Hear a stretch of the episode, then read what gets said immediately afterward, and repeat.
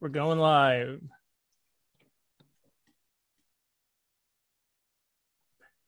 And we're live. This is Failed State Update, and I am Joseph L. Flatley. And it's about 90 degrees in my apartment here in Pittsburgh, which is not cool, uh, literally. Um, and uh, I'm here with my co-host JG. How you doing, JG? Michael? Pretty good, pretty good. And I'm happy with the uh, guests we were able to score today. Oh yeah. Speaking of which, uh, Tonight we have two guests from The Knows. That's K N O W S, a data and document driven investigative journalism outlet that has been doing some real interesting work uh, surrounding foreign influence and shadow money in politics. And uh, it's going to be one hell of a show. So, Emily and Rocco, welcome. Why don't you introduce yourselves? Go ahead, Rocco. Well, thanks, guys, for having us. And uh, my name is Rocco. Um, in Florida. I moved to New York in 2005. Somehow wound up uh, editor in chief of Vice, and have been on a ride ever since. That's a that's uh, put me right here on your show, and with Emily. And I'm Emily Molli. I'm uh, I'm from Chicago area originally. Um, I've been an independent journalist pretty much my entire career, and uh, just recently founded The Knows with Rocco. I'm special projects editor, which right now all of our projects are special. And uh, yeah, I'm, it's kind of great because I'm finally getting to do sort of all that I've wanted to do and uh, couldn't have asked for a better team. So, h- how did the site come together? That's a that's a pretty good question. It was kind of out of necessity more than mm-hmm. anything. Um, Rocco and I had been working together at a, another company, Scanner, before this. And on January 6th, some weird, weird stuff went down and uh, we got separated from that company.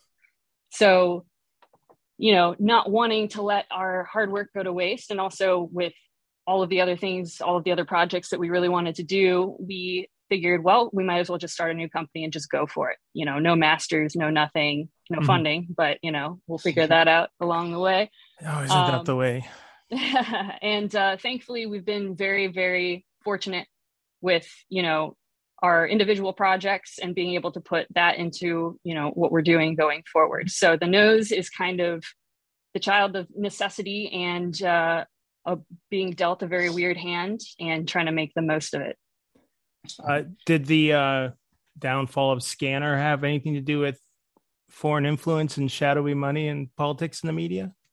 Well, you know, we ought to see about that. Um, I've been on quite a longer tidal wave, I guess you could yes. say, and surfing and enjoying every second of it. Um, you know, I think I got a firsthand look at whether it's foreign, in, foreign influence, domestic influence, or just bought influence mm-hmm. of how what I call the media advertising uh, industrial complex works. And you know, I think that a lot of influence is, uh, as they say, perception is reality. But but is it really if if people become self-aware of things like botnets, things like using digital advertising fraud, so you can imagine very easily a script, and you can very easily go on Google and buy YouTube views. Um, and the whole sentiment analysis that you've yes, done. I mean, people have heard about Cambridge Analytica, all these things and I saw how that was being used to sell advertising against salacious clicks. Uh, you know, whether it be Vice or BuzzFeed, a lot of these places that you watched go from five billion dollar, you know, whatever, a couple billion dollar valuations into cratering into SPAC, um, special purpose acquisition stock sales. To me, you know, the Knows is the uh, inevitable outcome of a lot of stories I've been working on for years. A lot of stories that no one would run or got me in a lot of trouble uh, with the media industry itself uh, for various reasons, but none of them uh, to their favor, I don't think. And uh, we now have models um, now that people are familiar with terms like catch and kill and stuff like what happened with Harvey Weinstein and Black Cube and uh, these things that are now lore, if you will, and where five years, six years ago, nobody would have believed you. Um, we have models for all this and we want to kind of turn them on their head and that's what we've tried to do with our first couple pieces here that Um, you know, first big piece is about the inauguration and a unaired documentary um, that was produced by associates of Mark Burnett and Elizabeth Koch of the Koch family um, that Amazon pursued um, as a potential reality series about the presidential inaugural committee, essentially the people that do the business of inaugurating the president. And uh, what's in, what's interesting about that, and Amazon backed out at the last minute, but it was still filmed for a reason. Never mentioned to the public or um, really in any way looked at as far as we know and any investigations by the government or the FTC or any of these things that are ongoing, which is important to note because MGM and Amazon just had a well, Amazon bought MGM Studios in a 8.5 billion dollar deal, and Mark Burnett is a global television chair of uh, uh, worldwide. Am I getting that right? I, I don't know. Uh, it's yeah, global. He runs TV for. MGM, global and it, worldwide or whatever. Yeah, it was under FTC review. But you take a step back, and you're like, why are they filming this? Why didn't it air? What are all of these people that have been handed indictments or are under investigation, uh, or in, are in, in very very deep water legal proceedings, like Tom Barrack, who is the chairman of the Presidential Inaugural Committee, who ultimately signed off on a lot of these things, uh, including the documentary and the 17 hours of audio we've recovered from that. And obviously, that's a big project. Uh, mm-hmm. And other outlets, I think there was one mentioned in the New York Times, uh, a historian years ago, um, that they just mentioned a documentary, right? One mention of the documentary. And that's one piece of a story that will wind up being the first uh, publication was 10,000 words, but we very strategically did that to not get sued. Uh, we have not had one refutation. It's been two weeks now. We put our prologue of the podcast, which kind of shows our hand of what we have. And that's the kind of very thorough ownership of stories we want to continue to do, whether it be about uh, Dominion voting, and um, you know gang stalking quite frankly including people that have gang stalked us and how that relates to january 6th stuff that sounds like star trek stuff but mm-hmm. or science fiction in some deranged alternate reality but this is a this is our reality and yeah and that's the that's the fun part of like what we're doing is we're pretty much going to show everybody through data documents and first firsthand um, just calling people on the phone. And, yeah, no, I mean that's I feel like that's lost art these days, calling people on the phone. And um, you know, a lot of people just don't when you when you have them, you know, they I mostly don't want to give comment, but you know, we have our ways of figuring things out. It's also it, it, it can, like in participating in what I would call good faith but adversarial journalism, and I what that basically means is like you let your source set the parameters. But if they're in bad faith and they lie to you, most reporters would freak out or get upset with them because they got lied to. And I'm like, why don't you lean into it and be like, hey, let's go out, let's go talk some more and find out mm-hmm. what other lies they want to tell you. Mm-hmm. And then later, you're like, hey, man, you know, you lied to me about all this stuff and can't get upset because I didn't. Um, we're just having a conversation here and I have all these documents, and here they are. And typically, they do stuff like give you Mark Burnett's personal cell phone number, give up five people that you didn't have proof on. And like, I don't know if that's considered. And I, you know, I'm going to shut up for a second.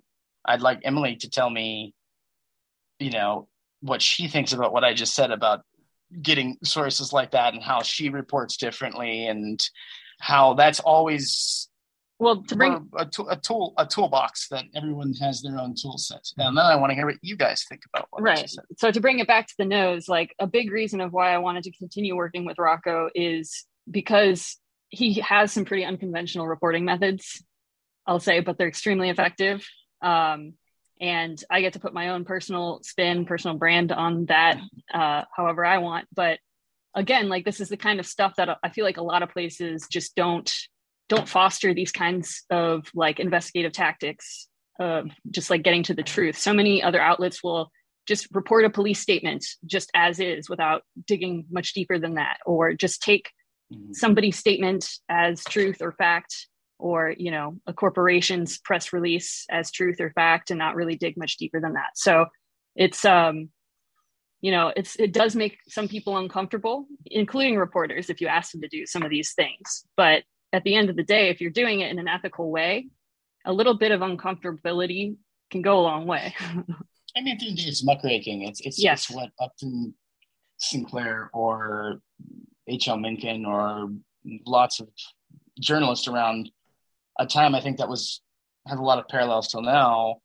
were really looking at the grime of society, like the the grat, like the corruption, mm-hmm. the, the, the, all these things that we actually live in a time when that data is more available than ever.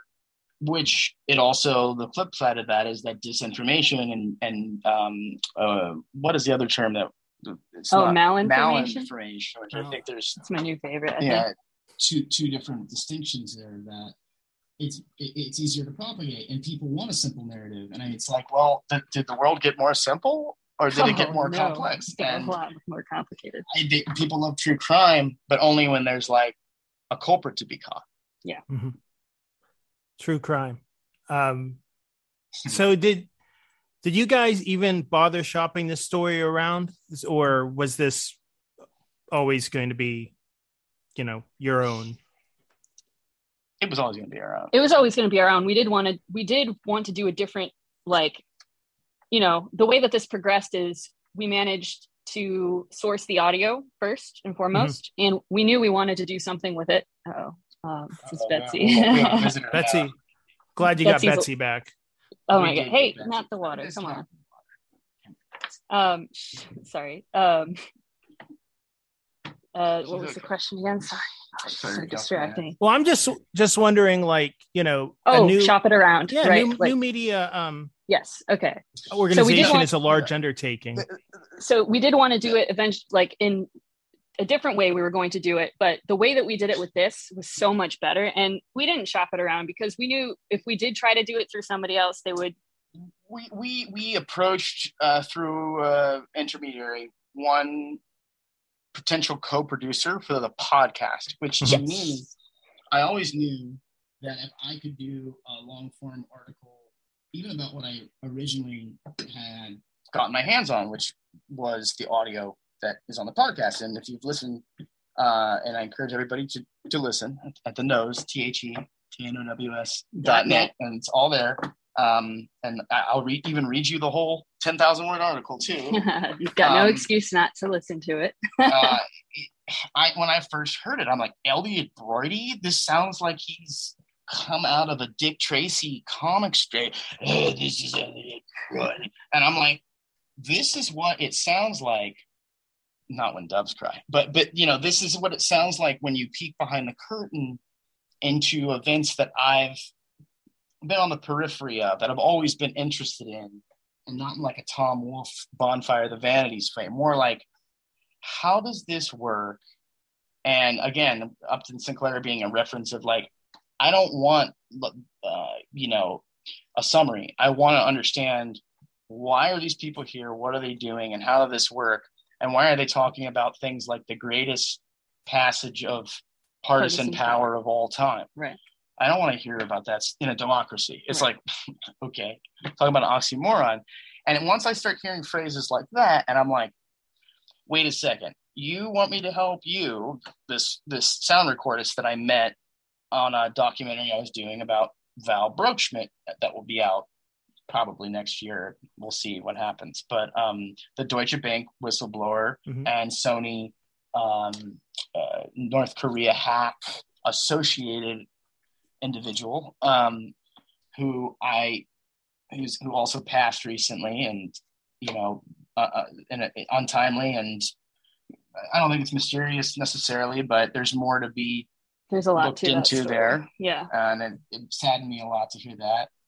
Uh, we spent a lot of time together, and um, he was troubled by lots of things that, that any normal person would be and I had worked with a great sound recordist on it who was very private, confidential, like someone that I trusted doing all real this. professional, yeah. And I got to know him, and he's like, "Hey, man, I'm hoping you could help me get paid with this thing, this contract that somebody owes me, or maybe you'll be interested. Or he tells me what it is, and I'm like, you have you have like more than a dozen hours of the of Trump's inauguration for a reality, you know, far fetched. And then, but I believe him because I just watched him do this. So I got him and listened, and it blew my mind. And so we worked out an arrangement that took a while, but once you have an Excalibur like that, you know, the turd blossom opens to un, uh, you know, un, unfathomable degrees where you're swimming in documents. Nobody will touch it. Amazon won't comment to you after three and a half hours in the phone. It feels right. like the Twilight yeah. Zone. No, exactly. I mean, the the sheer amount of no comments or just even refusal to get back in touch after the making the first contact where you can, yeah. you know, like Rocco even called somebody up, he picks up, um, confirms that he was on the project, and then he would, you know, call back later or whatever. And I, when yeah. when Rocco called back again, just wouldn't didn't want to have anything well, to do. I texted with him like, you know, I think it was something like 40, close to 40 people yeah. who did not respond to me. Yeah. And I've been doing this a long time now. Like about, I did go to journalism school it was in Florida. I don't know if that counts, but oh, uh, I'm sure it counts. University of Florida, of course, is a great journalism school. Um, that doesn't make me special at all. Uh, but I'm saying I've been on the side of somebody having to edit 25, 30 pieces a day for a site like Vice that was very high volume, sort of the peak of new media. And really all that meant was we're going to put it on Facebook and, and, and and botnet stuff, you know, um, arbitrage it. Right. Uh, and and when I was successful for a while, and I, I, I don't, uh, I, I had a, a wonderful time. I don't regret a second of it. But I did try to leave the industry, and when I when you know I get my hands on stuff like this or hear inklings of it, that makes me want to come back because I feel like we can kind of slam dunk all these parties involved, which are people like and I'm talking about the presidential inauguration and the documentary that was filmed eventually.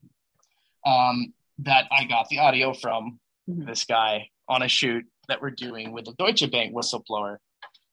I mean, it, not many times have I gotten situations like that in my life. No, and. I feel I say, I'd say like you know sometimes things just drop into your lap. Other times you just know where to sniff it out. I would say this is a good combination of the two. Uh, yeah. It dropped into your lap to a certain extent, and then you knew exactly where to go to snip well, it out after that. It's pretty boring if you listen to the raw audio. But if you listen to Elliot Broidy and Larry Mizel and next to Jeff Sessions, once you clean it up yeah. and you can actually hear what they're talking about in those sort of side conversations it, when they don't know they're being recorded. Mm-hmm. To, to, to, I'm sorry, it's I can't talk about this. That's why we made the podcast and wrote it because I get too excited. But when you hear these seconds that the whole world turns on. That was like I knew I had to create some packages around this. Mm-hmm. And we're working on several other sort of suites of stories that are both related and unrelated. Um, but the same players keep coming. The same players, yes. And so again, like I don't know if that's just stuff dropping into our lap, but you know, a lot of times, at so, least in um, my career, it's been like that. so who are the players? So, um, you know, we're, we'll go down the line. We kind of have different podcast episodes for different people. We started with Tom Barrack. Um, he's, that hasn't aired yet, just to be clear. Only the oh, prologue. Oh, yes, only the prologue is aired. It will next week. We just this, released. This is uh, not not to interrupt you, but this is the same Tom Barrack that uh, was accused of basically influence peddling uh, as a foreign agent for the UAE, right? He is currently under yeah under indictment for um, acting as an unregistered foreign agent or FARA um, for the United United Arab Emirates. And FARA has been something we've been kind of fixated on for over a year and a half. Even when we were still with Scanner, we were working on foreign influence stories because it's just amazing how prevalent foreign influence is in the U.S. and you know at the top levels of the administration. And you know it's it's pretty much every administration if you if you really look at it. Um, we got to start digging into you know Elliot Broidy was kind of he kind of dropped into our lap, um, and Chinese influence as well, and it kind of filled up our whole lap. Yeah, it did because yeah. um, and he's he's also going to be an individual we're going to be reporting on more for the Knows. But we started reporting on Elliot Broidy through Scanner, and Um, I'll I'll come back to that. Remind me. But uh, other than Broidy and Tom Barrack, um, we're going to be looking at Mark Burnett and these individuals who are involved with a production company called Tiny Horse, and as well as other associates of Mark Burnett.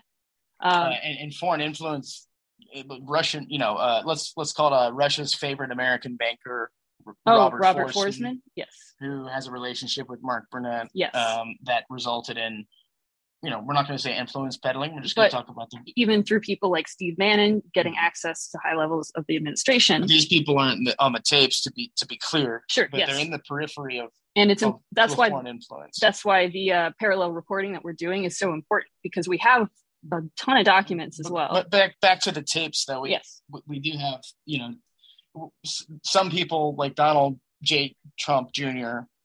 We have him in passing talking about uh, oh, my college bro, he quit his job and now he lugs my bags and he runs my social media for free. He does. And, he does more than that, but he doesn't say that on. Yeah, yeah, and we go dig into that a bit more. Do. I don't give it all away, but yeah. it's an odd thing to say to a camera crew. But when like, you know hey, the backstory, future sense. first family member. Yes. What do you want to talk and memorialize memorialize forever? And so, in some ways, it's no wonder these tapes didn't come out. But we also have, I mentioned Larry Mizel. He's a billionaire real estate developer like Tom Barrack in a different way, but mm-hmm. it's all money. And you got to think of these things on a global scale. And he's talking to Broidy about something that we'll just say there's a list involved. There's uh, it, it, it, someone that's very hi- highly connected to the Israeli government involved that out of LA and we don't want to get into too more, much more than that. But speaking of Israel, we also have Rudy Giuliani on tape. We have Sheldon Adelson on tape. We have, uh, boy, I mean, we have we have some more more obscure people be, that be, aren't super well known. I think we haven't have Jon Voight a little bit on. we have, nice. Oh, we do have Stephanie Winston Wolkoff because she was yes, she was kind of one of the figures who was followed around during this. And, and if you read the article, and we haven't really gotten into this in the podcast series yet, it's pretty clear and uh, you know we were unable to get comment from her but it's pretty clear that she was dragged through the mud at the very least and uh, a lot worse at the very most especially by the way it was reported by the new york times and other outlets about a missing it's about 28 26 million? 20, well, well no sorry not not missing 26 million uh, no. unaccounted for. Um, there's more millions that are unaccounted for but the new york times sort of misreported mm-hmm at first that the that she had taken 26 million dollars yes. but that was it was it was like so such a butchered story and it was clear clearly it's, trying to cover yeah. for it, it, who actually was we, we cover it in the article yeah. site. it's almost and the next so byzantine well. yeah and, and we'll be talking more about it but it's the, it's part of a telemedia covering it but but you take a step back and you realize you know these same people control the media barrack uh, was, I believe, chair of the Weinstein Company uh, post Disney buyout. Uh, or no, he tried to bail out the Weinstein Company. He was the chairman of Miramax. Right. I got that wrong. Sorry. Yeah. Uh, and um, he's deeply involved in the entertainment industry, is my point. And obviously, around Weinstein's companies, that becomes into play uh, a lot later. We have a lot more reporting to do there, but yes. we just we found some stuff the other day where we are like, and um, you notice that you've got uh, you know it's very the people on the production themselves they're, they're power brokers in the, in the real way. Like john renaga who's a founder of tiny horse uh, the production company and marketing company since acquired uh, in a succession of deals in 2020 and 2021 uh, that you know for millions of yeah hundreds of millions really of, yeah. in terms of revenue um, by the companies that acquired them he was a founding partner, and before that, uh, he you know he worked with the Peruvian, um, well not the Peruvian government, but the camp certain pol- politicians. Politicians. And okay, Tony Blair. But, but, you know, it was yeah. Tony Blair, uh, comms guy, yes. but you know the magic man inside of his inside of his office, and then out when he was after his prime minister, he worked for his foundation in Rwanda, mm-hmm. which Tony Blair had established. Um, essentially as a uh, unofficial arm of the government. If you if you read into it, it's it's quite fascinating. I won't go into all that here, but you can imagine the, the, the type of uh, turnkey foreign influence Yes. that's at these people's fingertips. yeah yeah without getting too into the weeds i'll just say you know the the again the big themes we keep coming back to kind of have to do with the media industry foreign influence and a lot of uh, capital yeah. and you know sovereign uh, And ways to sovereign wealth funds yeah and Yeah. foreign investment etc so i know it doesn't sound like the sexiest stuff but when you actually really think about how much th- these kinds of things have an impact on our Mhm. culture as well as our politics um, and you kind of realize all of these other you know ways I beg to differ. If you if it, on the surface it doesn't sound it, but if you read, you know, an Ian Fleming novel, James Bond novel, or you read a spy novel, and you or you watch the movies closely, you realize that these are the dudes. Yeah, These yeah. are the guys. And like, it's pretty exhilarating to email them and say, oh yeah "Are you friends with this person that we have documents on you emailing with?" And And, get no response. and honestly like i used to cover a lot of riots and civil unrest and you know there's no way to avoid getting adrenaline rushes from that but i will say one of the best adrenaline rushes i've ever had was getting a legal letter a legal threat from elliot broidy's lawyers and uh That's Steptoe and Johnson. yeah um which pretty pretty large White white shoe, as they say, a law firm. Yeah. Erik Prince's law firm. so we're, what we're trying to do is kind of sh- like try to share and like explain the importance and like uncover things that a lot of people just don't understand are going on or other people try to sweep under the rug other news companies even try to sweep under the rug media companies etc so again we're just trying to like I, know everybody really likes to to jump on more hot button issues and you know a lot of things that we a lot of things that we see on social media are mostly distractions and Sure. that is a really really effective way of getting people not to care about things like this or not even pay attention to things like this or just not like not think that they can understand things like this where what we're trying to do is help break it down a little easier and show, show people the significance Sure. And I mean, it's quite a story. Just having, you know, the backdrop, the narrative backdrop of like being behind the scenes at the inauguration and this really bizarre scheme of turning it into a reality show. And of course, Trump wanted to turn it into a reality show. I mean, I have what, you know, that in itself is inherently problematic, but it also, you know, the impression I'm getting um, from your prologue and from your coverage so far is that it really was like a open air market for influence peddling, which is like super, super interesting. yeah and again i'm sure this happens in every administration Mhm. it's Well, just I, it's unclear to the extent. It's a to great the extent i'm sure Yeah. people Well, that's try you know exactly. yes yeah It's it's it's an uncharted terrain, perhaps, and you got to think about how the people around Trump. Let's, and that's the great part about this, to me at least. The series is that is Trump becomes. it- It's e- either there's two things going on here. He's in on it, or he's being taken advantage of, and those are two things that everyone de facto has to care about. And then we don't have to talk about him until the end yes because it- it's like when they're going to Tom Barrack to get approval on Paul Manafort as a campaign manager, essentially, there's something fishy, funny going on here. Okay, it, it doesn't pass the smell test, whatever you want to say. And then when you have the tapes and you have the documents, and you're like, whoa, whoa, whoa, whoa, whoa. That lawyer who's brokering the deal for the broadcast rights to the pick then joins the administration two weeks later as a deputy White House. Oh, that's rich. and there's you see a lot of that yeah These are the things you see that you're really like again, you're not supposed to see them, but this is so sloppy that it's it's it's quite frankly just really embarrassing. And it's no wonder that the sound recordist on the project was told when he tried to retrieve more of his files from, um, you know, Mhm. from some of the others involved in the production. They that he told us the words, specific words he was told is, "This project will never see the light of day."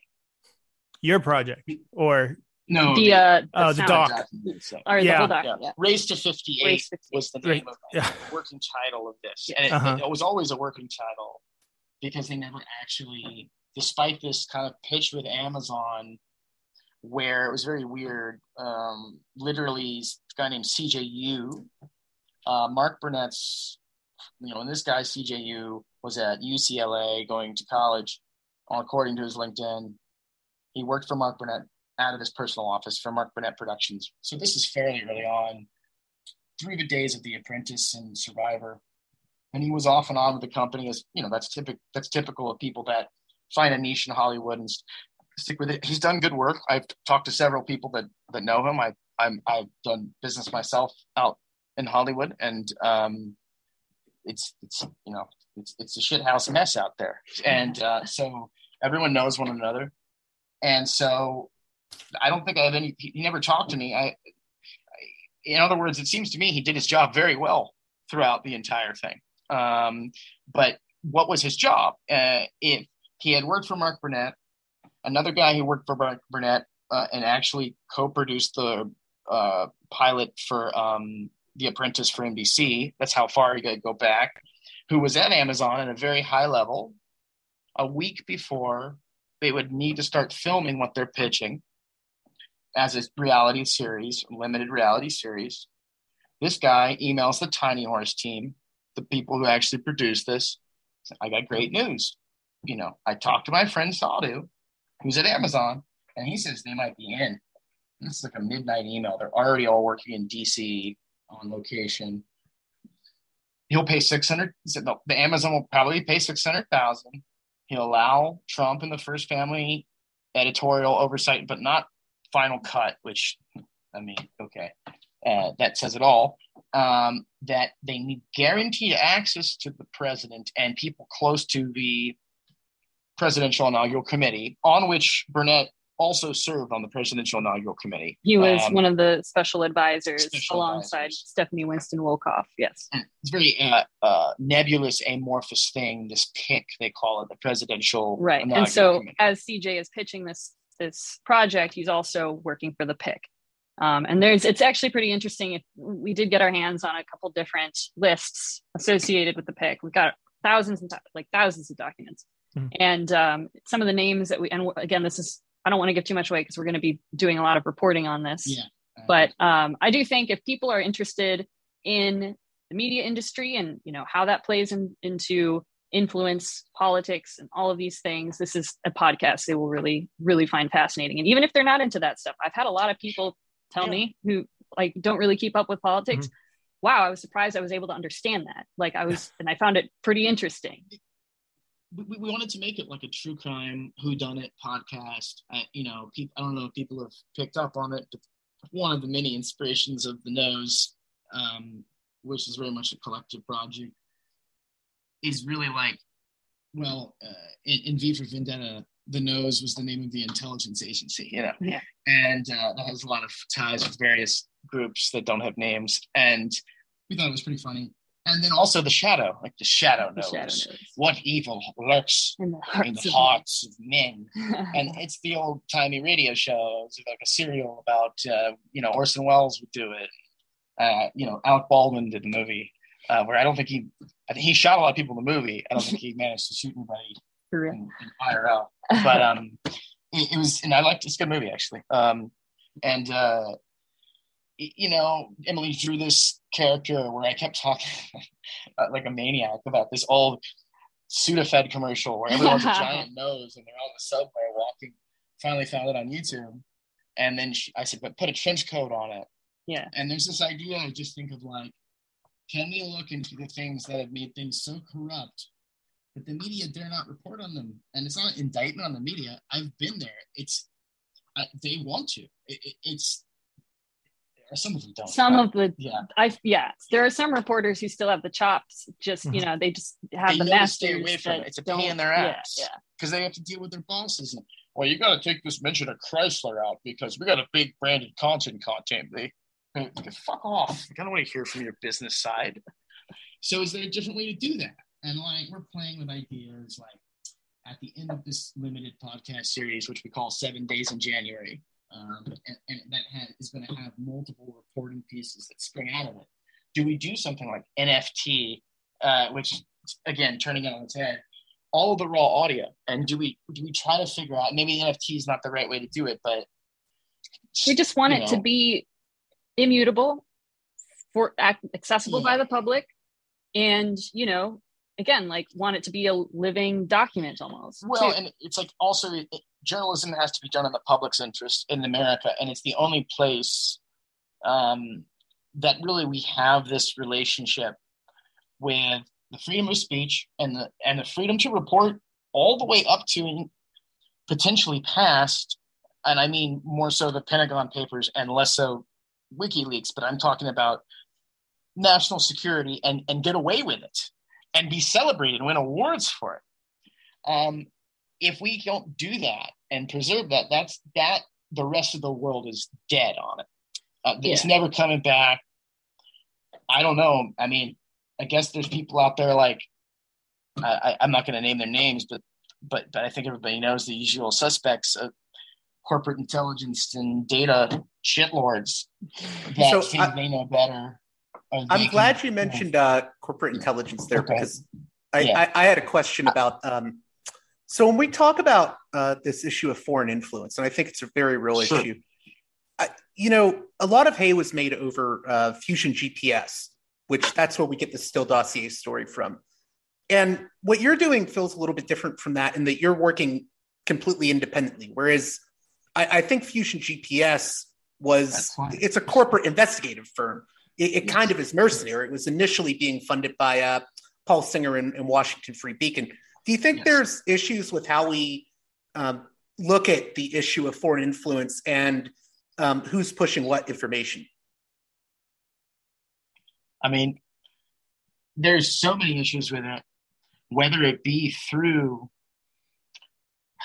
you know, uh, the people pe- having problematic relationships with billionaires owning the Washington Post or the Wall Street Journal that used to be an actual competition for the news together. And in some instances, you might wonder if they're in coordination with the news together.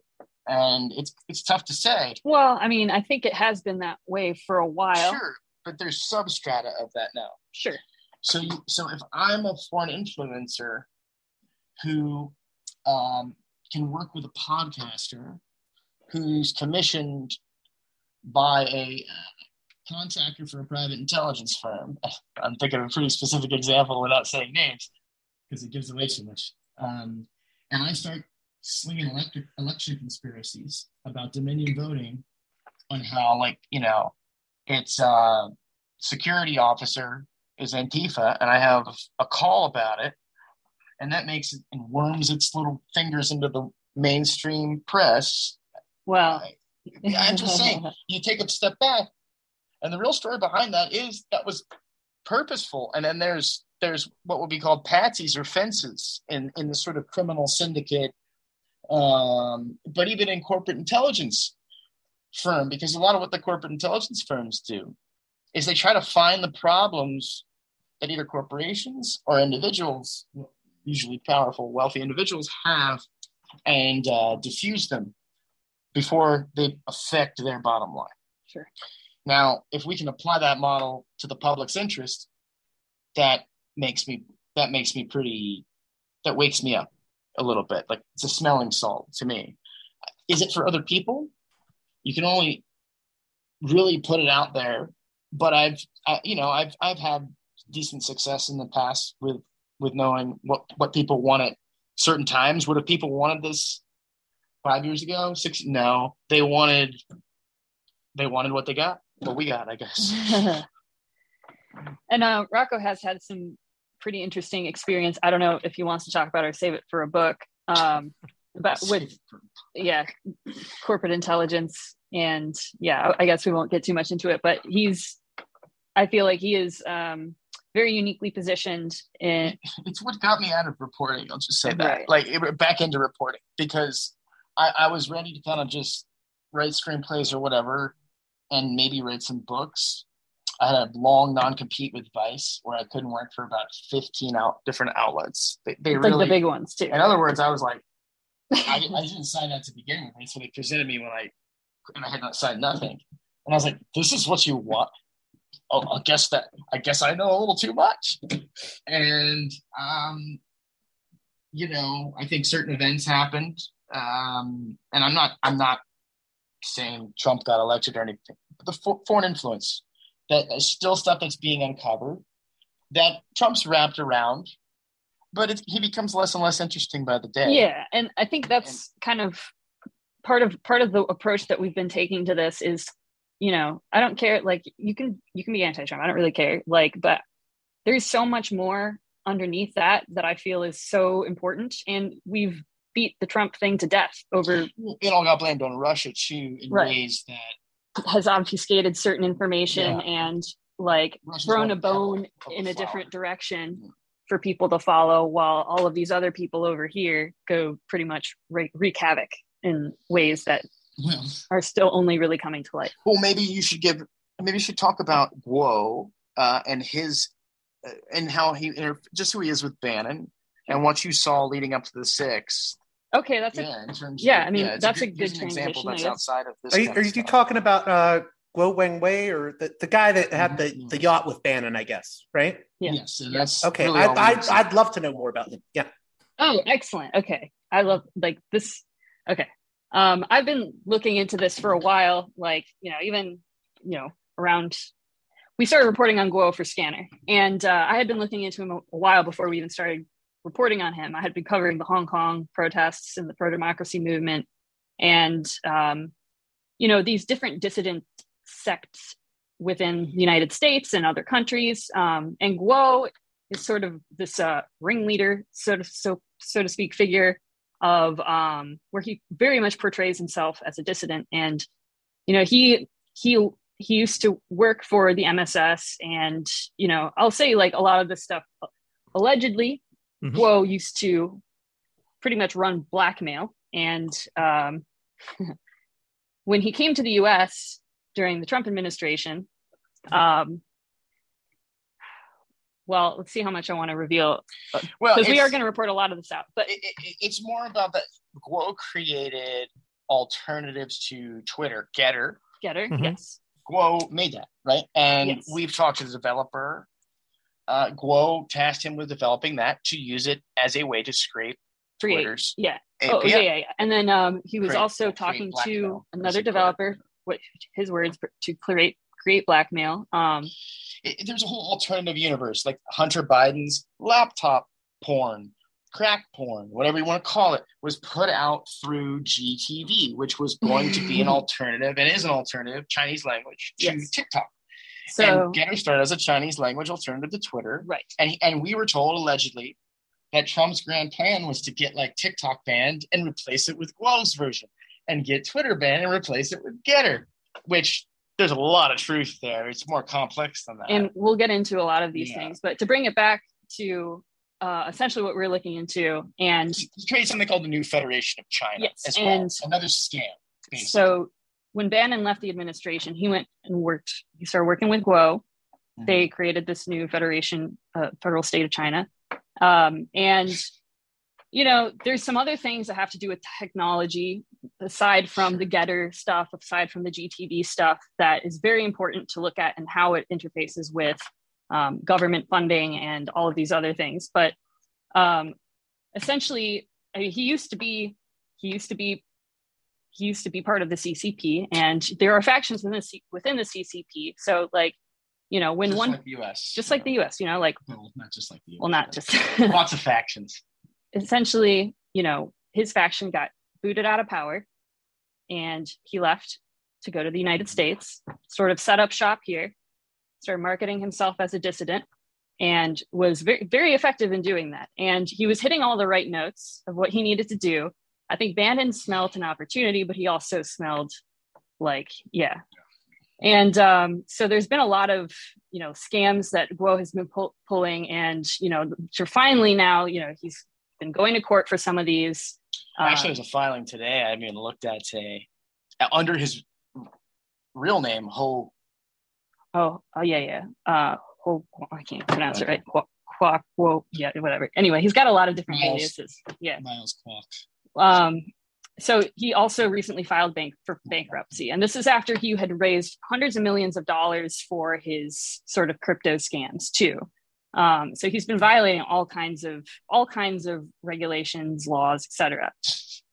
You, you read the court filings on this guy, like people like uh, Sam um, Nunberg. Sam Nunberger have sued him. Like Roger Stone him had some like words.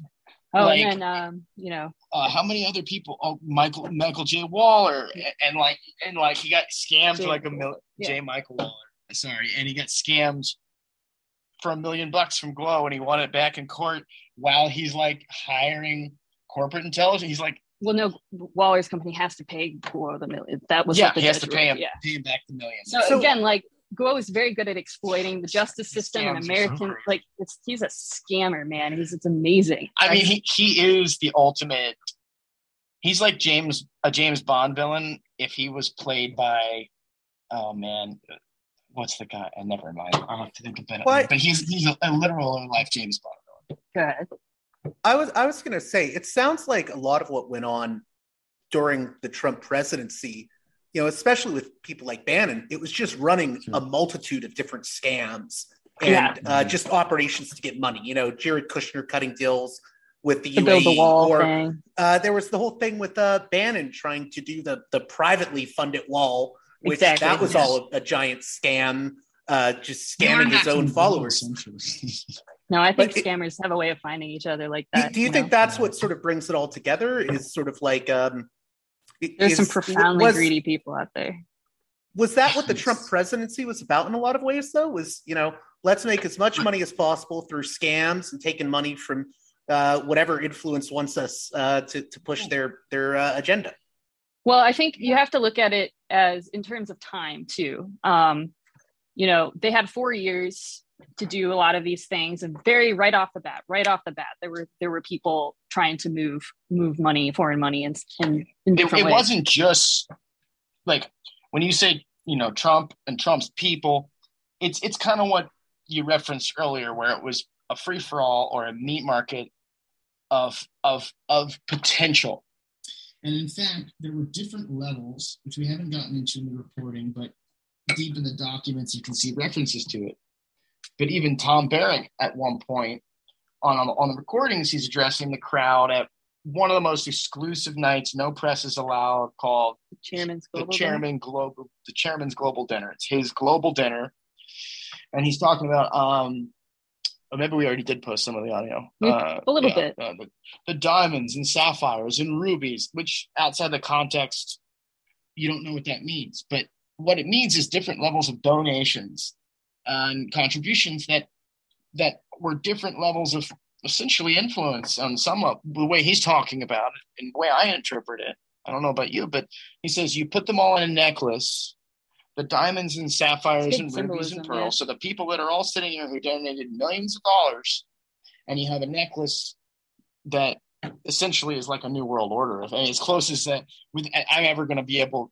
I didn't say that, but he said on necklaces and diamonds and rubies and pearls, and it, I feel like Alex Jones is going to pop out and be like and squeal like a pig or something.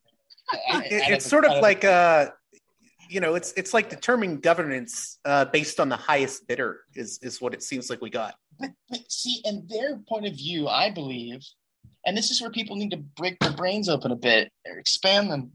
It's like left and right. No, money makes the world go around, and and and it outside the scope of the United States in particular. So if our people are being influenced by this, it's no good. And if it's Man. not money, it's fear. And if their if, their- if their excuse is, well, all the rest of the world does it like this, it's like, well, that's that's where we lose our edge, isn't it? Now, in terms of being a place where the free press can happen, the other stuff I can't speak toward, but I guarantee you, the number one uh, goal of foreign influence is the control of information. Of course, that includes social media, entertainment, and and, and the press. Mhm.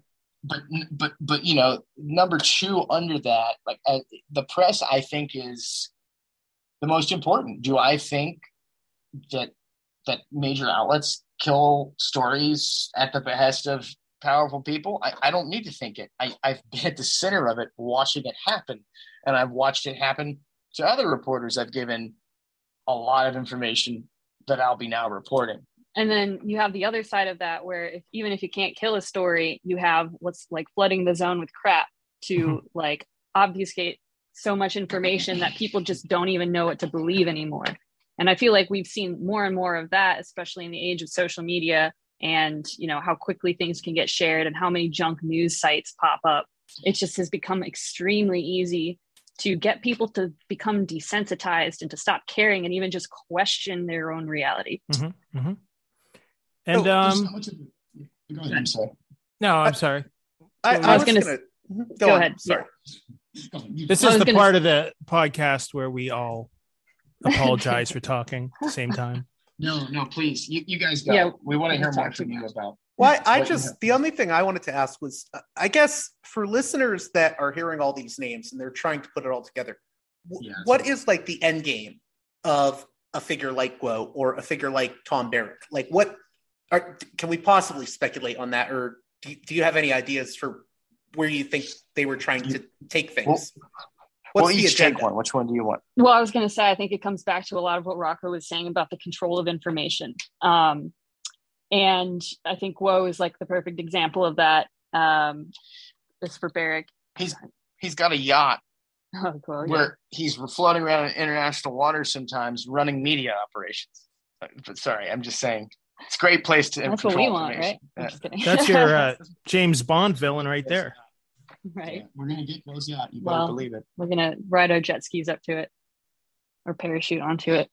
Um, ahead. but I do all. think I think it really comes down to a lot of what Rocco was saying was control of information and being able to be to continue being a shadowy figure. Like a lot of these people try to stay out of the public eye because they just don't want to be scrutinized. They don't want what? That's the miraculous thing about Guo, though. He makes music videos Okay, but and, yes, and blackmails. I wasn't talking about him. I was talking more about Barrett. Why But- people haven't heard okay. about people like I thought Barrett and Broidy. No, no, I said aside from Bro though, like you know, this is I got confused. no, it's all good. But Guo is like the perfect example of flooding the zone with crap.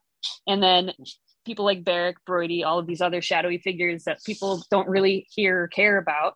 I think Broidy did get in the news because of the uh the uh the play the playgirl. yeah, that Um, to have an abortion. I guess. right. But I think Former co-finance chair of the RNC. for Endgame, it does, I think, come down to the control of information. Um, and, you know, that's when we talk about influence, that's also how you control influence, how you can like show how in, how much influence you can have. Um, and, you know, you can trade information. and money. It also comes down to money. And then when you have enough money, then it's about power, right? And from there, it's, you know, how do you keep, how do you keep power? How do you grow your dynasty or your empire or your, your corporate empire or whatever, Yeah. or leverage that? What and what what drives these people? You know, like there's something a phenomenon called duper's delight, where people who are like described like a low level sort of scam person who you get off on the duping of people. And I, I think there's an intrinsic sort of um, very American sentiment that everybody lies, and at least has been embraced in recent times. And everybody does this. Everybody, and it's like we're not even trying to look at it from a moral standpoint. I'm like, well, but there's empirical data, more of it than ever out there. So that that just means you guys are making money off suppressing Right. it. And what if we Netflixed the Palantirs of the world? What if we mm-hmm. started letting you know soccer moms and and and wrestling dads from Indiana mm-hmm. go and do their own research. do their own research but in a way- charge them in a know? way that is not just Googling something and then seeing a junk Yeah, give them the news blog or a Steve Bannon podcast or, you know, whatever. Like, That's this- what we want to have. the like the whole do your own research thing is like the perfect example of um like duping people into thinking they're doing their own research when really and it's- research is not reporting. We, we want to make Yeah. a big distinction, and you don't get shield laws, and you do not get protection as a journalist if you're a researcher. Right. Yeah. And- and Um, they- they- it's not to disparage researchers. There's, there's places for all these people, but I mean, fuck, I couldn't hire a researcher that was that was good ten years ago. If you paid me a bunch of money, no one wanted to be. And now everybody's a researcher. but but you know, try at least. I'm not. I'm, I'm just saying it's um. The, all these pieces fit together. The, the negative of what, what's missing from the from the press and the media is where these people have the most influence and control. Mhm. So you're going to see things like, you know, the main financier of Rumble uh, gave a million dollars to the PIC, and that's a whole different tranche, as we call them, of stories. Um, what we have is like a bountiful thing that just keeps growing. Uh, and eventually we want to create a platform. At, we are creating a platform. If You can imagine sliding drawers of specimens or like, you know, the metal cabinets where you would keep paintbrushes or something as an artist. We want to create that for foreign influence and corruption and Yeah. criminal enterprise. because we've Because actually we like to we like looking at. it. I mean, that's yeah and not because we're like we're gonna bust you. I will say one of the the greatest things to happen in you know younger when I was younger in my career was the whole learn to code harassment campaign. Um, Too Because- bad we did. yeah. um, because a lot of the stuff that we found, like it's stuff that you kind of really need to figure out where to look, and it's not hacking or anything like that. It's just building the right tools Scraping. to scrape the right places. Uh, comparing WHOIS data to mm-hmm. corporate registries, Right. which is as old as the muckraking gets in terms of the corporate registries. But then you have offshore companies. You have to understand how crypto works. You have to look at all these connections that there's no reason technology, the technology is there and not prohibitive for me to type in one address and get who has information, all of the corporate registry information worldwide, uh, which means that some of this stuff is left unfixed on purpose, at least from my point of view. I so just, my I just, whole, you know, you know, I just wanted to add one more thing um, because I know I know uh, my co-host uh, Joseph Flatley had something to say, but it, it sounds like at, at the end of the day, whether we're talking about uh, or whether we're talking about um, corporate intelligence, which you know it's it's funny we always hear about oh the CIA or this intelligence group, but more people need to talk about you know literal corporate intelligence firms. I mean these are privately owned, and I, I think what's at work with all of this is that you know the whoever is the highest bidder is getting their interests served. You have different interest groups essentially using corporate intelligence and different shadowy figures uh, to pursue whatever interests uh, the the highest bidder is, is willing to you know give them. So that, that's sort of how I look at it. If if you, I don't know if you agree or disagree with that.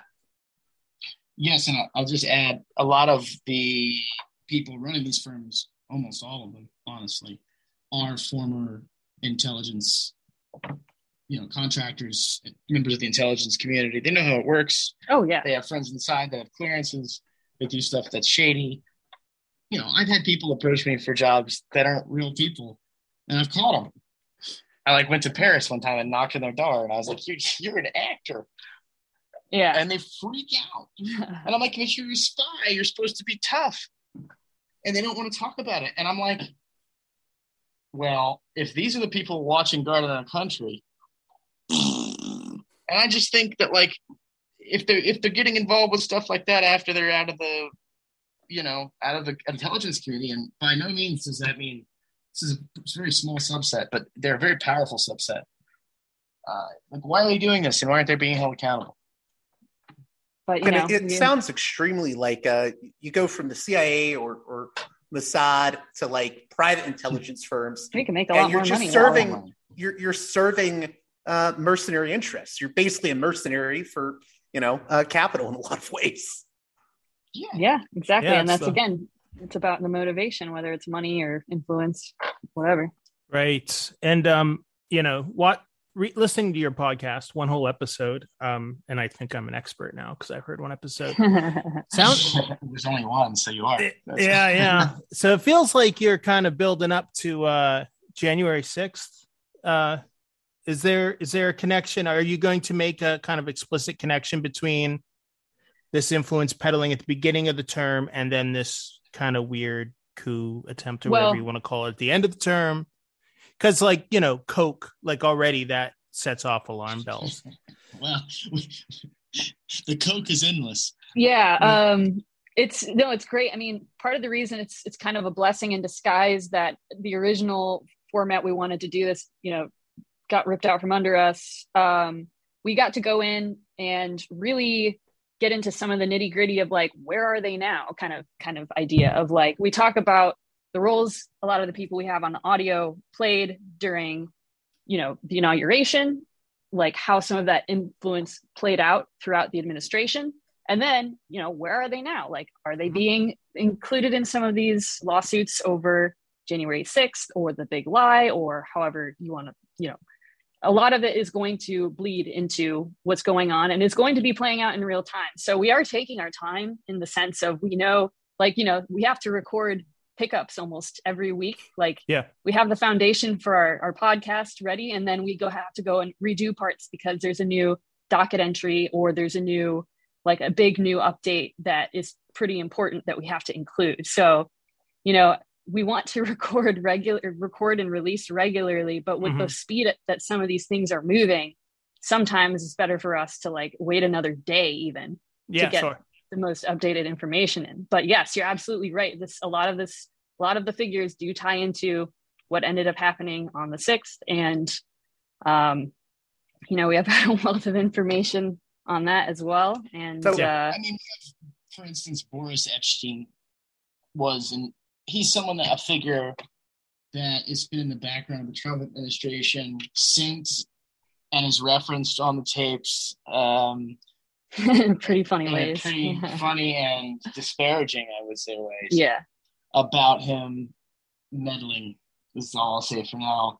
That's a figure that's look, being looked at closely by the January 6th committee, who saw, and not many people, you know, at all that weren't Trump's immediate family, uh, saw the administration the whole way through. Right. So that's significant. Uh, we're not exactly sure how. I'm hesitant to say. Well, there's there's certainly a connection with corporate intelligence and, and private firms in January 6th mm-hmm. and, and, and how that came about in the Dominion voting side, which is something I think they got into in the last hearing. Uh, and the rumors that that that built this um, stop the steal sort of anger that popped the Capitol and the narrative that built that. And I think there's very similar. It's all about the systems, and it's almost like you know what we're trying to do is break these things down, not only mm-hmm. not only for the audience, but for for ourselves, because these are very mysterious and weird practices. Like there's no guidebook to this stuff, mm-hmm. and uh, particularly with these corporate intelligence firms, they're based off of intelligence community sort of standards and practices, but of course they get the, the big bucks because they can deviate from them. Right. So, so, so Rocco, if you could back up for a second, you mentioned Boris mm-hmm. um, Epshteyn, and I, I, believe he was he was involved directly with the Trump administration, but also um, very much involved with uh, Sinclair Broadcasting Group, which is essentially like the new version of Fox News. They've become a new mm-hmm. sort of big right wing echo chamber. Uh, so, so can you talk a little bit more about how he figures into the January 6th event? Well, I mean, that's, I think a lot of that remains to be seen, um, given that I'm not sure if he's actually submitted testament or to, to uh, subpoena from them. I don't think he has. Uh, I think now that they're starting to lock people up with referrals, and I might be wrong about that. I have not checked. Um, I was just trying to see if there was any um, new information about uh, you know, and I can't speak. I can speak less to that and more to, you know, if he participated in the sort of competing pest press narratives that seem to have been going on during the inaugural committee. In other words, there's one example I'll mention that I know about. Um, it's not on the tapes, but I know about from another source where he issued a press release that didn't feature any of the people of color that were listed as performers or artists at the event. And apparently, the implication was that he had done that on purpose. And the uh, actual side of the press team that was supposed to be in charge of it was furious at him because it screwed up their relationship with the guest. Did that is that something that somebody that was ultimately in charge told him to do, or did he take it upon himself to do that? If he was pulling weird stuff like that, and that's a mild description of what he, I think he was doing. I don't want to be disparaging or de- defamatory, so I'm just trying to stick to what what I heard and what my interpretation was. If he was doing stuff like that in terms of information control with the sixth, you can imagine how batshit crazy that might have gone mm-hmm. in terms mm-hmm. of how things are being issued. These guys do stuff like, well, in trap reporters at major outlets, you'll never hear about it for obvious reasons, at least to me, um, where they'll either report something incorrectly or not thoroughly, and they never can really go back and re-report that uh, without it being a big problem. So most of the time, it doesn't happen and then they've kind of got a finger around them and they can say well hey you fucked that up but i got i got new stuff for you. Mm. and you see how this vicious cycle mm-hmm. works. These are the this is what's happening into backing people into narratives. They're preconceived narratives. Do i think that he's uh, instrumental in that sort of weaving together of narrative and reality? Yeah i do. I, I think he's um wherever he's doing at sinclair um or sorry, whatever, whatever he was doing at Sinclair was transposed over to politics quite well, and they, they dovetail together. And, uh, and, and Sinclair's operatives like him all over the place. I, I was just going to say Sinclair's important because they have so many local affiliates. You know, they'll yes. do the top of the hour news break or whatever, and it's it's very much tilted towards a really really right wing yes. narrative. So, and that affects things just on a local level. Um, mm-hmm and you know obviously we have the county by county of that. Right right. And and when we have these sort of narratives like oh it was actually antifa that did this and you know mm-hmm. uh, uh, so the last thing i wanted to ask about uh, emily were you at you were at the capitol right? On january yes, 6th can you talk about that and your research into this whole i don't even know what this is really. I've heard it before but the three percenters. Oh yeah yeah um, the Threepers, which and I guess they're Guy no longer Reffitt a thing. is a character. Yeah. Yes. So Guy Reffitt was a Texas three percent. He was part of a Texas three percenter chapter. Uh, the three percenters. They didn't like to be called the militia group, but at the end of the day, that's what they were. Um, and they dissolved after the sixth because there were so many Threepers who were, you know, part of those groups that were storming the Capitol. Um, they dissolved afterwards. Said it was because of you know how they were portrayed because of the six. Um, so Guy Reffitt was the first defendant to go to trial over January 6th. And um, I filmed him um, pretty much on the steps of the Northwest lawn, or I was standing on the Northwest lawn of the Capitol filming at the stairs that led up to the Capitol. And that was, I believe, the first, you know, the, you know, the, um, the footage of uh, Dominic Pezzola like smashing the window um, that was you know that was that side of the capitol. So um, i was filming him and you know it's one of those things where i'm standing so far away but i've got this pretty powerful camera like trained on him because i see this group of people who are pretty aggressively confronting police. Um, the uh, capitol police were using crowd control devices like mace and pepper balls and shooting at these individuals at the front who were being pretty confrontational. And i see reffitt sort of you know, getting maced and, you know, taking a second to recover. And then he starts like waving on the people behind him. And as he's doing that wave, his jacket comes up and reveals a holster that was on his hip. And um, I was filming in 4K. And in the moment, of course, I didn't see it because it's mm-hmm. really just this tiny, tiny thing. And my eye can barely pick that up. But in the footage, like you can really zoom in and look at it. And if you if you fix the contrast levels too you can see even better what it, what that is. And you can you can see the the silver part of the firearm sticking out of the holster. So he w- he maintained the entire time that he was not armed. And he didn't think there was enough evidence. In my opinion he was really trying to play mm-hmm. to the plausible deniability of that. Yeah. and his lawyer even tried to say well maybe it was the footage was deep faked or whatever, which I think he's using the wrong term there because deep faking is when you superimpose a different face. Get into some deep fakes. Maybe if Ad- Amber Heard was in it or something, it would. deep fake. So he was essentially trying to say that uh, that I had altered the footage in some way, which I absolutely did not. And you know, um, I somebody had pointed out that um, that Reffitt was there. I went through my footage. I put up the screenshot and the clip, or I think just a screenshot. And um, you know, within within very quickly, it made it into his uh, into his court filings. So um, I was approached by a, an AUSA a prosecutor and basically asked to sign a certificate of authenticity, which is you know common when your your footage or work product is being used in sure. proceedings. And um, of course I did. And they used that, they enhanced it to show like show better, like show what was in it. So I think they either upped the the um the brightness so you can see better. Um and you know, until they had that raw footage, they had been using, I think, a, a, screen grab from. I I did upload my footage in 4K to YouTube, but I think it still compresses and has um, has some quality issues. So when I gave them the raw footage, there's pretty much no doubt at that point. So uh, Reffitt really tried to to play the plausible deniability to the very end there, and the jury ended up finding him guilty on all the counts, including the being armed. Mm. Um, and he did admit it to his own family, and you know his son, who his son uh, Jackson Reffitt, who's 18, uh, testified against him as well. And you know he kind of his he kind of was in the news for turning mm-hmm. his father yeah. in, in the first place.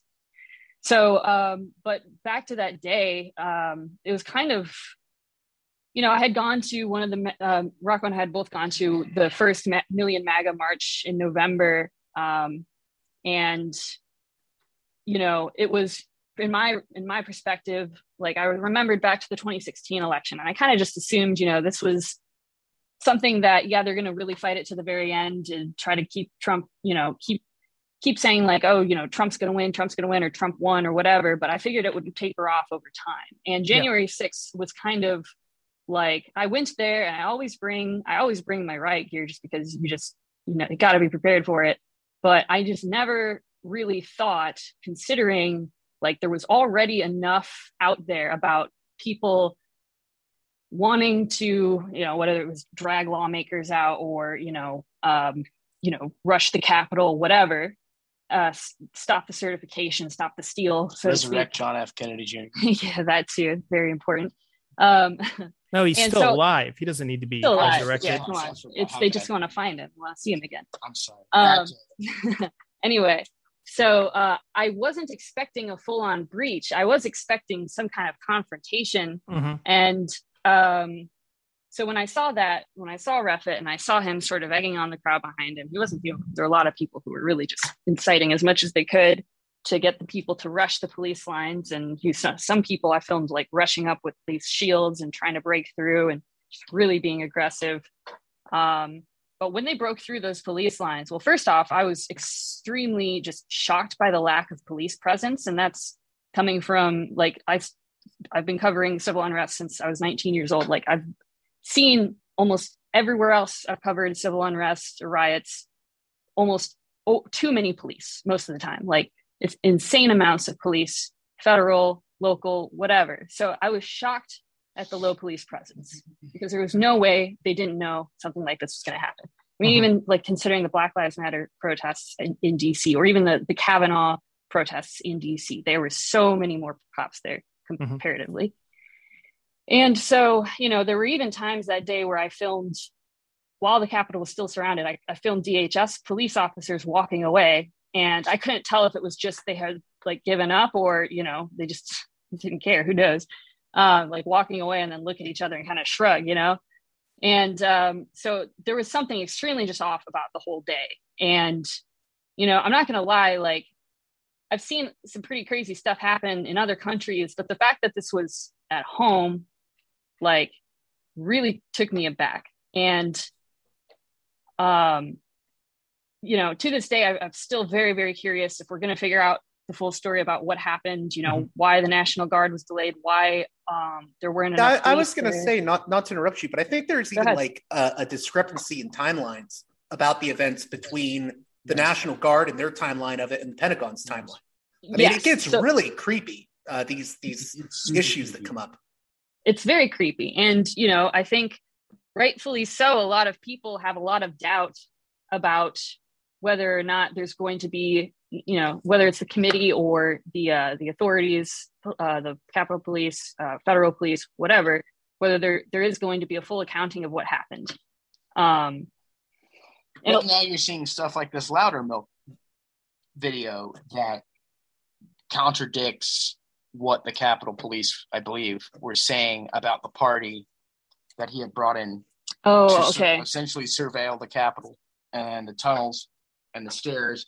Because I think yesterday the police said that you know uh, nobody was there doing what this guy does in the video they released this morning, which Right. is clearly taking photos of the tunnels and stairs while Alvin that's in the background being like, look at that, that's George Washington and this. right whatever he's saying. so as somebody who was there and was just totally felt put off by how everything went down i uh, i really do want to get to the bottom of it and you know we're we're working on our own projects regarding the sixth right now i, I only have a blog post up on on the Knows just i wanted to get Very good one out. too. Oh, I appreciate that. Thank you. Um, kind of rushed it, but uh, it just, you know, it's kind of um, almost almost a play by play of you know certain incidents, and you know, I I do really look forward to putting out more about just the whole everything surrounding it peel the orange. or the onion, you know, depending on how much it stinks. But or the um, banana. Oh, the banana, and then yeah, well, I- um, The, the the thing I would just say about the sixth, um, and I don't want to sound like a really conspiratorial nutter no, I get it. Here, know. but you know, I do. I don't think people realize we, we came very close to. I, I, I think you could have enacted continuity of government measures, national emergency measures that you know could have been very dangerous, um, and it you know it, it makes you wonder if there was you know a, a potential coup d'état going on. it really does make you wonder. d'etat.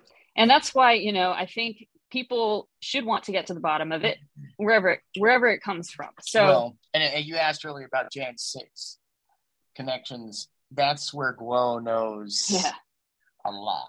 and that was Mhm. actually you know i don't want to get too much into it but one of the reasons i went there is was to continue filming well actually the, yeah the reason that i went there was it was going to be part of our Guo Knows series Mhm. um and just kind of visualizing like real life effects of amplification networks and um it was interesting because there was a significant lack of presence by Guo followers. There were plenty of Chinese American groups there and Chinese dissident groups, um, but they were wearing different like different things that weren't related to um, Mhm. the, the group that was a part of. So um, I will be getting more into that in future reporting, but it's that was originally why I went there, and you know I never really expected it to unfold the way that it did, and you know at the end of the day, again, like people who are criticizing January 6th committee have every right to do so if, if it's in the spirit of still trying to get to the bottom of it, not necessarily like, Sure. you know, like, I don't know. I just think there needs to be more also independent reviews, like independent investigations, and um, everybody should want to know what happened. And nobody should be like, you know, I keep hearing the thing about like, oh, well, it was all Antifa or whatever like that. No, I, Mhm. again, like I've covered enough of these events to be able to see the difference. And um, I think we've seen enough in the court filings of different defendants to see like some uh, some of the rioters were trying to disguise themselves as Antifa or Yeah, like just you know and if you look at what proud boys were doing that day like they didn't want to necessarily wear their colors like they did on in the million maga march but still coordinated in the sense of the orange armbands or Yeah. the yeah. Antifa was used um, throughout really the Trump presidency as a scare tactic MacGuffin, if you Oh, will, yeah. for the right, where a MacGuffin is in, uh, you know, George Lucas movies or Raiders of the Lost Ark, the thing that all the characters are chasing, but there's not really a reason they're chasing it, right? and they used Antifa as this, you know, they burned, they started all the arson. it's another bone in the other direction fear, so to speak. right? yeah I and it's a narrative. and it's a narrative. you know, you know, the way that they did that was really effective in also creating more hostility towards journalists. I can't tell you how many times since the sixth I've been accused of being Antifa, and it's it's hilarious if you actually like know my background. But like, um, I've covered a lot of events in different places, and including ones with Antifa, and like I know there's very there's very like significantly like distinct tactics, and like if I did see Antifa there, like breaking into the buildings and stuff, and I knew it was that, then I would absolutely report on that too. But it's just amazing how this this narrative has been used to create hostility towards the press. You know, there was even there was even um, I say I write about it in the blog post. There was a, a journalist who was attacked very violently and dragged away um, because you know people thought well, first they were saying, get the media out of here. And then Mhm. other people thought he was Antifa and started wailing on him essentially. And, uh, you know, that does happen. That happened to me in the field once, um, well, more than once, I should Mhm. say. Um, and it stinks because like it's it's very very effective the the narrative that these people are using to create the fear around Antifa in order to like you know keep keep press out or you know I just just want to say hostile battles. Yeah. I just want to say two things in closing. First, with uh, what you said about Antifa, I think that's an important point because you know all I hear about, uh, you know, on on social media, you get these crazy people that are like Antifa. They attacked this Andy Ngo guy, but you never hear about journalists that get attacked by the right. I don't think we hear about enough. We, for some reason, we hear about this goofball uh, Andy Ngo. And you know, the other thing I wanted to say was I don't get this narrative that. Uh, oh, well, if you support looking into January 6th, you're Liz Cheney. You're on Liz Cheney's side. I don't like Liz Cheney that much. I'm afraid of anyone Yeah. with the name Cheney next to their name. But that doesn't mean that, you know, we shouldn't investigate January 6th. I, it's just bizarre, the sort of, it's like a funhouse mirrors world that we're in right now. It's bizarre. Yeah. It's, Well, I, I, I think we're. I want to leave. Last thing I want to say, I'm going to leave you with a quote from the Brass Check. Which if you have never read the Brass Check, it's by Upton Sinclair. amazing book. Yeah, you, you you might have read the Jungle, which is about the meat industry and uh, created result of the yeah. US DSA, the US USDA. Yeah. USDA uh, meat. Uh, when you see that stamped on there, before the jungle, you know, butchers and meat places, you go in and you have rotten meat, people get sick. Rat feces. Yes, and the book is so was so visceral. The government stepped in and created the USDA, which I think everyone can agree. Oh, yeah. It's a good- good- I, I would like I would like the government to interfere with the quality of my meat. Yes. So, okay, um, see, the, the, the brass, okay, the brass check, a study of American journalism, evidence and reasons behind the media's corruption. And this is a later book that he wrote after essentially being excommunicated for being right all the time and rubbing it in. and rubbing in people's faces. Um, and, and but in his report, and this is just a quote I found very fitting for this for, for this discussion we just had. He says, uh, "We in America speak of steel kings and coal barons, of lords of wheat and lumber, and oil and railroads, and think perhaps that we are using metaphors. But the simple fact is that the men to whom we refer occupy in the world of industry precisely the same position and fill precisely the same roles as were filled in the political world by King Louis, who said, I am the state.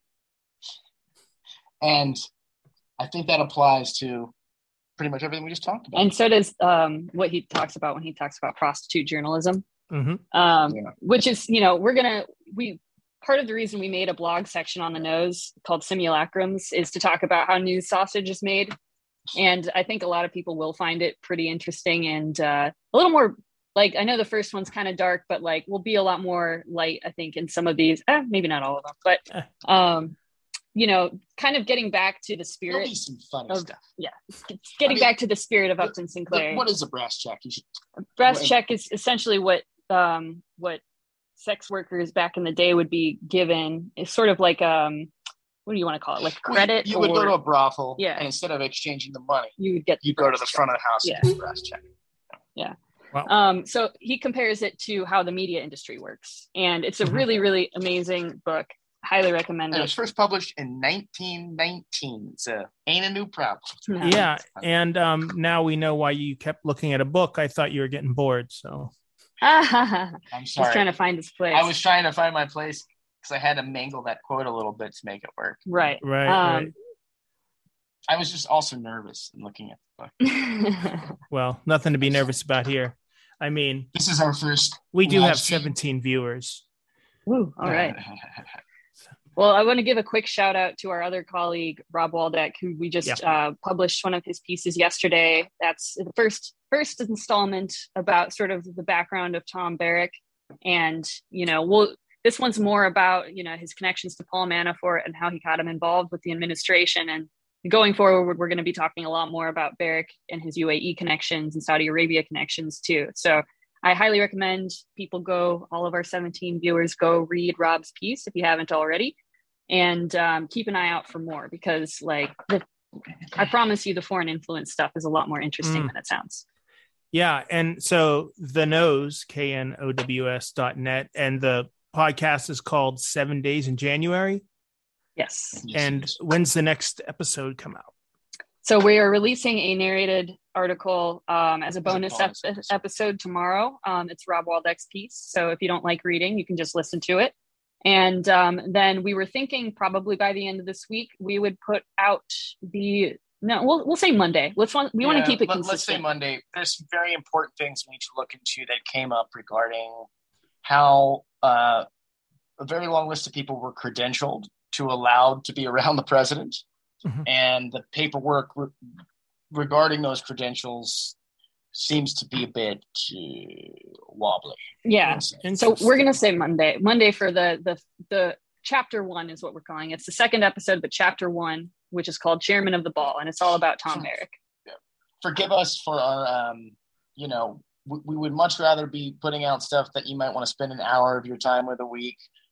Eventually, we'll be up and rolling with at least a couple pieces of content a day, but it really is just three of us. Three of us, and, and Rob has a job. a lot of people like, helping, yeah. But you know, until we can, mm-hmm. we can pay everyone properly, which we're starting we're starting to you know make some we're seeing some we there but top 100 on apple podcasts which was very surprising we did and um you know i just last thing as far as talking about our own brass check we would appreciate if anybody goes to our support page. We have a donation link as well as a, a bitcoin wallet up there. And um i've lit- seriously every little bit helps because we'll do you real good? do you real good? You know it. Yeah we, right, we, we need people donating to the Knows because you know we have too many fake independent journalists running around. People like Tim Pool who say, "Oh, I'm independent. I'm not part of the team A or no team journalist." We don't screw them. Might... We we need the and Knows. I, and yeah, we, we did get we did get Tim Pool to admit on his own live stream that he doesn't do news. He's just a guy who complains about his feelings online. So that's how you lose your shield law. Real protection. journalism, the Knows, Emily and uh, Rocco. Hey, thanks, guys. Thank you very much, guys. Thank you.